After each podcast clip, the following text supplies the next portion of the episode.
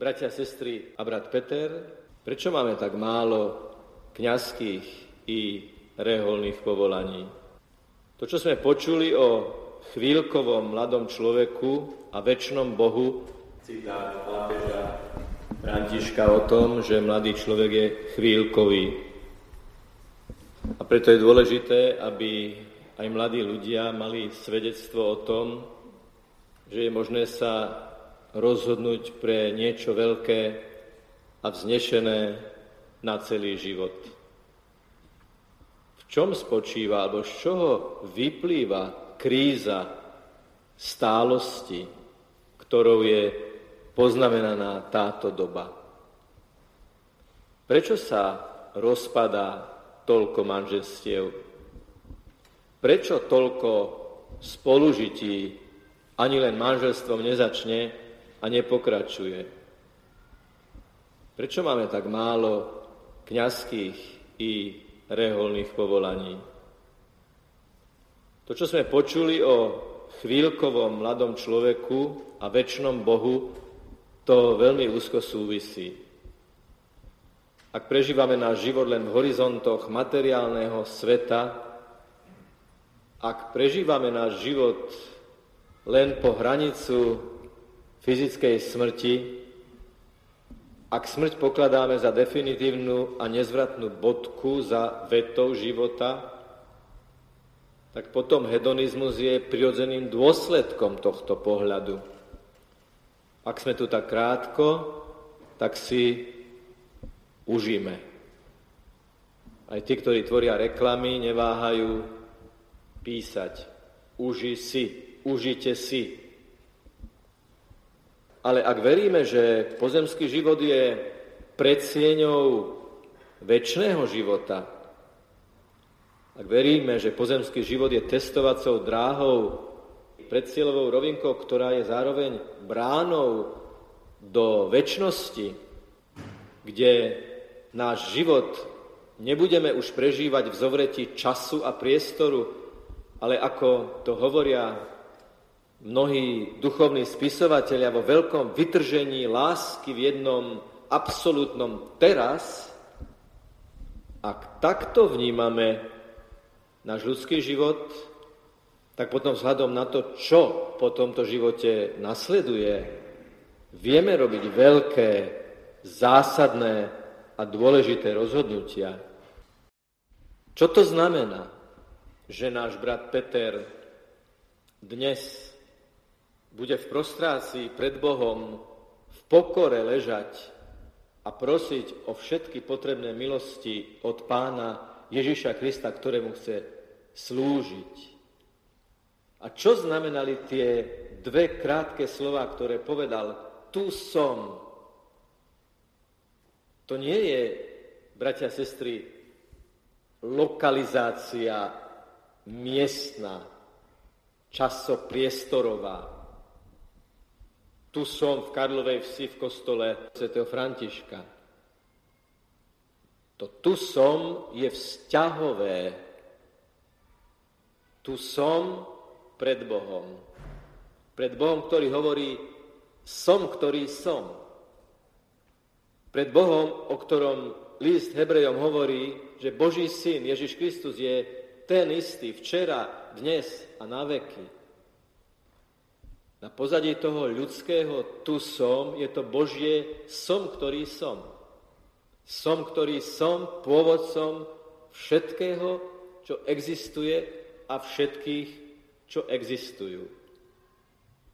Hovorí sa, že stojíme v Božej prítomnosti. Státie je poloha, je pozícia pohotovosti, keď človek je pripravený vykročiť, prijať pozvanie, ísť cestou, ktorú mu Pán naznačí.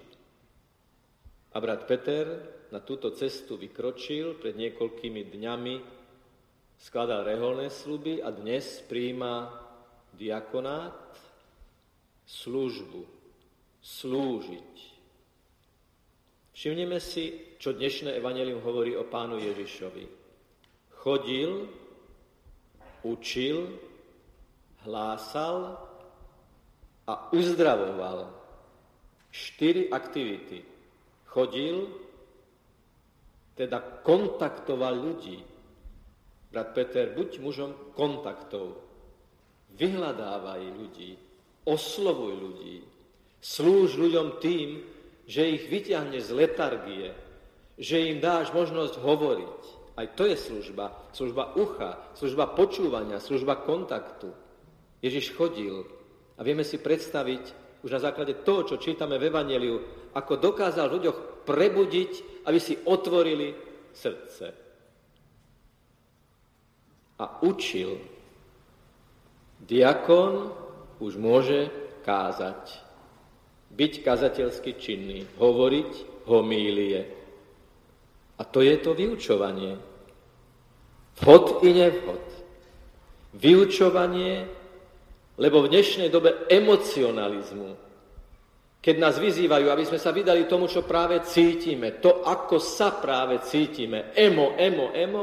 Potrebuje veľmi tých, ktorí učia a hovoria, čo je obsahom viery, čo je pravdou viery, čo je chrbticou viery. Pretože sme v dobe, keď sa mnohé veci riedia, všetko sa môže, všetko sa dá, každý má svoj názor, každý má svojho Boha.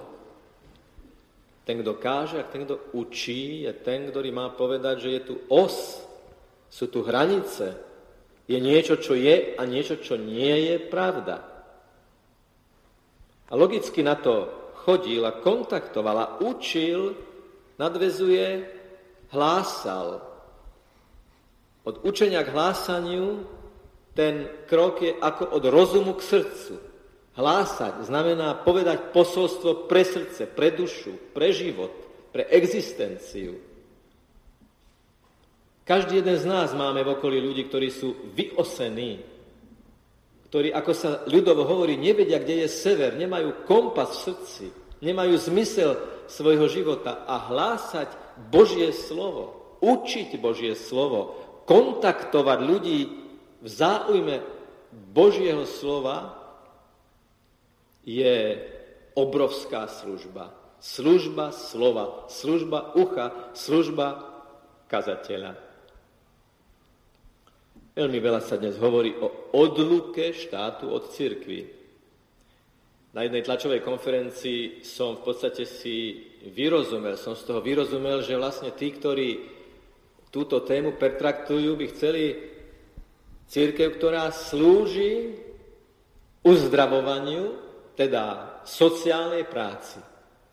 Vy budete štátom podporení vtedy, keď budete vykonávať sociálnu prácu v zmysle toho výkonu, tej aktivity, tej činnosti.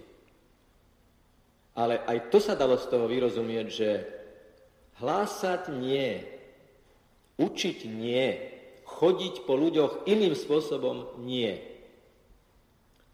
Nože služba uzdravovania v biblickom, v Ježišovom, v Božom zmysle slova sa nedá odtrhnúť od chodenia, hlásania a učenia. Služba materiálneho typu, služba pre telo, skutky telesného milosrdenstva nikdy nemôžu byť odtrhnuté od úplne najzákladnejšej duchovnej úlohy cirkvi, hlásať Ježiša, hlásať Boha, hlásať nebo, hlásať prítomnosť Božieho kráľovstva. Nemožno pertraktovať a presadzovať odluku duše od tela. Odluku štátu, ktorého 3,5 milióna obyvateľov sa hlásia k viere, od cirkvi, ktorá im vlieva silu na to, aby práve v tom občianskom živote slúžili v každodennej, dobročinnej, dobroprajnej službe. To, čo sa dozvedáte vy, ktorí pracujete v profánnej sfére, a tam ste vyslancami Ježiša Krista, tam prinášate to, čo ste nabrali, nadýchli, načerpali od Ježiša z Eucharistie, zo sviatostí, zo spoločenstva, zo slova, ktoré počúvate. Peter, Mária, hovorili sme o tejto kombinácii mien, ktoré je pre bratov minoritou typické. Panna Mária, keď povedala som služobnica Pána, povedala, nech sa mi stane podľa tvojho slova. A Povedzme si rovno, že moderná doba, ten chvíľkový moderný človek, slovo služobnica nemá rád, ani služobník. Pretože služba si vyžaduje stálosť. Služba si vyžaduje nasadenie, služba si vyžaduje celoživotný program. A preto aj jedna moderná slovenská interpretka spieva Ja nie som žienka domáca. Ako protest proti tomu konceptu, že by som mala byť ženou takou znechutenou, degradovanou, zneváženou domácou slúžkou. Lenže tí, ktorí analyzujú Sväté písmo, ktorí ho rozoberajú v tom najlepšom zmysle slova na súčiastky, čo tie slova znamenajú v ich najpôvodnejšom význame, potvrdzujú jasnú vec. Že keď Panna Mária pred 2000 rokmi vo svojom jazyku povedala Hľa som služobnica pána, nech sa mi stane podľa tvojho slova. Povedala to s túžobnou, iniciatívnou, radostnou, proaktívnou láskou. Ja túžim slúžiť Bohu. Ja túžim robiť to, čo, Pane, chceš ty. Ja túžim byť dvomi nohami na tejto zemi a srdcom u teba, aby som rukami mohol zvestovať, slovami mohol zvestovať, že ty si pán, že ty si zmyslom nášho života. Niekedy nám kňazom, aj biskupom, aj diakonom povedia, vy ste taký normálny. A niekedy sa opýtam, a prečo to treba zdôrazňovať? Čo my sme ako všeobecne nenormálni a je ako keby také vynikajúce, že niekto je normálny? Jediná norma našej normálnosti je Ježiš. Jediná norma našej normálnosti je Ježišovo evanjelium. Je to, čo tam je napísané. Je to slovo, ktoré Peter, Mária bude hlásať. A preto Peter, Mária, zo srdca, z hĺbky srdca ti prajem na príhovor Panny Márie, služobnice pána, hlbokú vnútornú radosť zvedomia, že môže slúžiť Ježišovi ako diakon a raz ako Kristov kňaz. Nepoviem na konci tohto príhovoru to obvyklé amen, milí bratia a sestry, pretože všetko to, čo bude teraz nasledovať v rámci diakonskej vysviacky, je jedno veľké, slávnostné, vznešené amen, ktoré spolu s bratom Petrom Máriom budeme tu všetci spolu hovoriť. Oddajme sa tomuto času. Povedzme spolu s Petrom, tu som, Pane, tu som otvorený pre tvoje impulzy, pre tvoje milosti, pre tvoje dary, pre tvoje svetlo. Nepochybujte, prosím, bez výnimky nikto nepochybujte, že Pán má pre vás pripravené duchovné impulzy, dary ducha, šité na mieru vašej konkrétnej osobnej situácie. A osobitne pre brata Petra, ktorý dnes robí veľké rozhodnutie z milosti Božej, pod Božím vanutím, pod signálom Ducha Svätého. Vstúpme do slávenia. Nech je pochválený Pán Ježiš Kristus.